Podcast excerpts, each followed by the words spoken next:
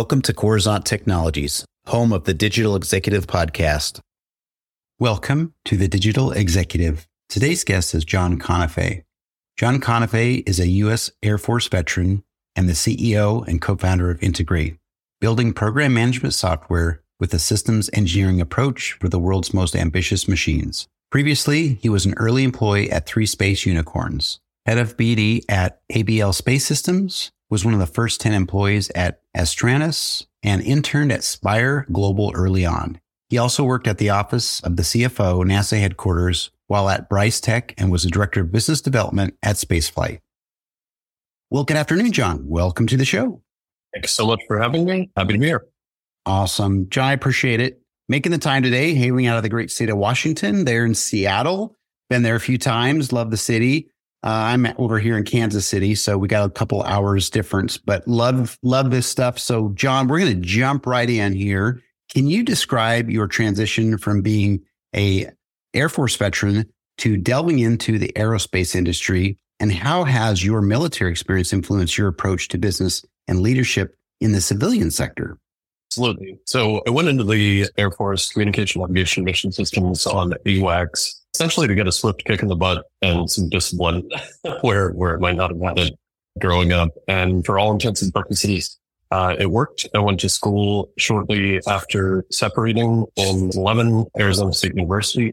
And a little known fact about ASU, there, there are other reputational parts about it, but they have something close to 30 space programs and are incredibly active with NASA and, and other space programs. So I found a organization called Students for the Exploration and Development of Space, which was a club that was part of the national organization while I was at Arizona State and came for the technology, fell in love with the people, ended up kind of ripping that, the, the national organization up from its roots and rebranding it with a bunch of friends and raising a bunch of money for, for the endowment from Jeff Bezos and a few other, other notable names. And that's really how I got my foot hold in the space industry. And a lot of that drive, determination and grit came from my military experience. And then, you know, went into work for three billion space companies, as well as a stint at NASA Office Chief Financial Officer and, and now running in it. That's awesome. I love the back, the backstory there. Truly do. And I think we all, you know, as we talked before we hit record here, you know, we both served in the military and that's just, I think that is foundationally helps a lot of people really uh, do some great things throughout their career. It really does Absolutely. give you, again, that foundation. So I appreciate the share. I really do. And John, jumping into the next question, you've been an early employee at three space unicorns. Can you share key takeaways from these experiences and how they shaped your entrepreneurial journey, especially with ABL Space Systems, Astranis, and Spire Global? Absolutely. So as I said, joined the space industry after students from the exploration development space. And I've had the fortune of working for multiple founders. Well, first founder that I worked for is Carissa Bryce Christensen, who had an outside impact on my development, both kind of sort of like getting a master class in federal and commercial business development uh, from her. She was starting up uh, Bryce Space Technology and then then got a call from uh, some friends that knew I work at SEDS, uh, and they were starting a company for geo telecommunication satellites, small geo telecommunication satellites. So I was in the single digits employee over there after they raised 20 million. So moved out to San Francisco, worked directly for John Gedmark, Ryan McLinko. And it really taught me a lot about uh, the balancing act of velocity and experimentation versus perfection. You know, the, it's, it's a lot different in hardware where things do have to be pretty, pretty perfect, especially in the space industry. Uh, but you still have to be able to prove that you can move fast, uh, build things incredibly quickly, uh, while not you know, completely tripping and face planting. So that's, that's what I learned at Astranis. They put a, a small satellite up in, I think, under a year when I, when I first got there and then put a geo satellite up in less time and sort of record time for geo satellites. And then went to uh, spaceflight after that, which is a little bit more developed, but ABL space systems after that was in the 50s with regard to employee count. Uh, I think they just raised $40 million. I was head of business development, sold a bunch of rockets to uh, things Kuiper and uh, some other commercial entities. And that's really where, as a really, and the founders have a really spectacular sense of seriousness and duty in what they're doing. And that really resonated with me coming from the Air Force background and really reflecting back on my has really affected how I approach, you know, leadership or management in integrate. The things that we're doing do affect, you know, people's lives and work habits. And you have to take responsibility for that and understand that when things break, it is a serious matter that they need to be fixed.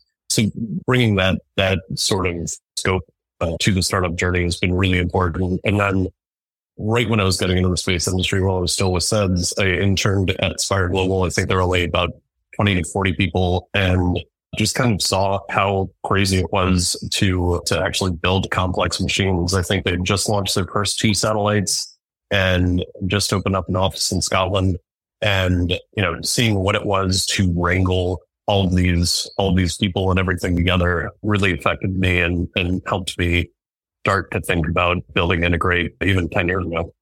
Thank you. I love hearing the story of you cutting your teeth at startups. And of course, not just any startup as well. You know, there's a lot that goes into a project like that and to get something successfully launched. And of course, obviously quality and safety is always key. So I appreciate the share on that. And John, the space industry is known for its high stakes and complex challenges. We talked about that. From your extensive background, what are the most significant challenges you've faced and how have you navigated them? Yeah. So going back to that, you know, you only have one opportunity to send uh, send things to space, and you can't really get them back once you do. So when you hit hit go on a launch, it's not only the complex vehicle that is that is being tested fully, uh, but it's the complex craft on top of it.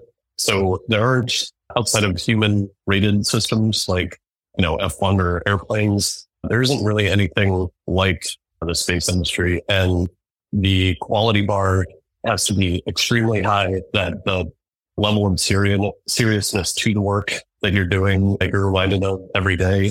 If you're dealing with very large structures, safety and, and mission assurance is a huge, huge part of the, the story. And, you know, it's, it's different in software land where, where integrate sits but bringing that that sense of seriousness and duty to your customers and things like this has really resonated with a lot of a lot of our team for sure.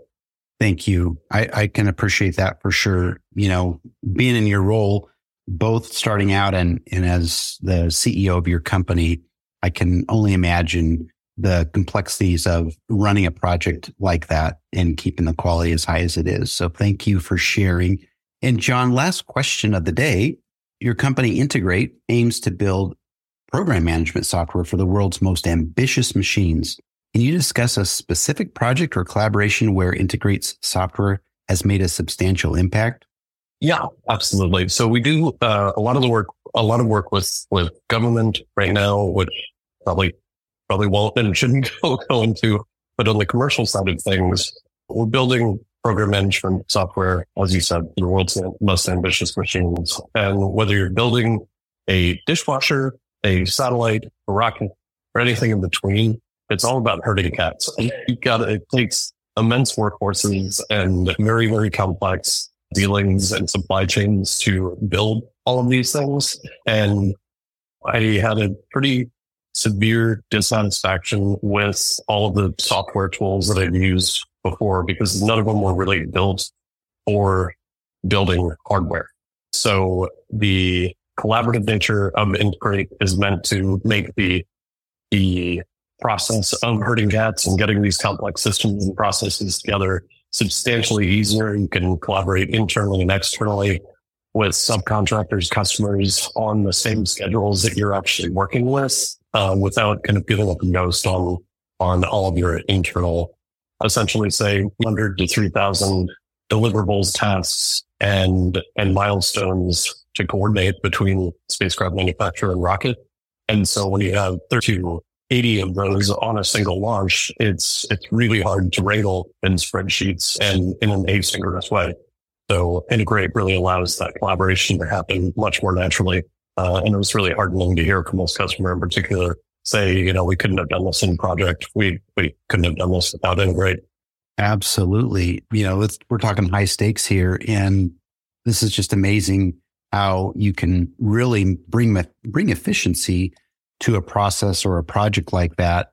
And at the same time, ensure some of those quality checks are there in place for a successful launch of a, of a project or in some cases a rocket. So thank you. And John, it was such a pleasure having you on today. And I look forward to speaking with you real soon. So much. Uh, pleasure to be on. And uh, I look forward to speaking with you as soon as possible. Bye for now.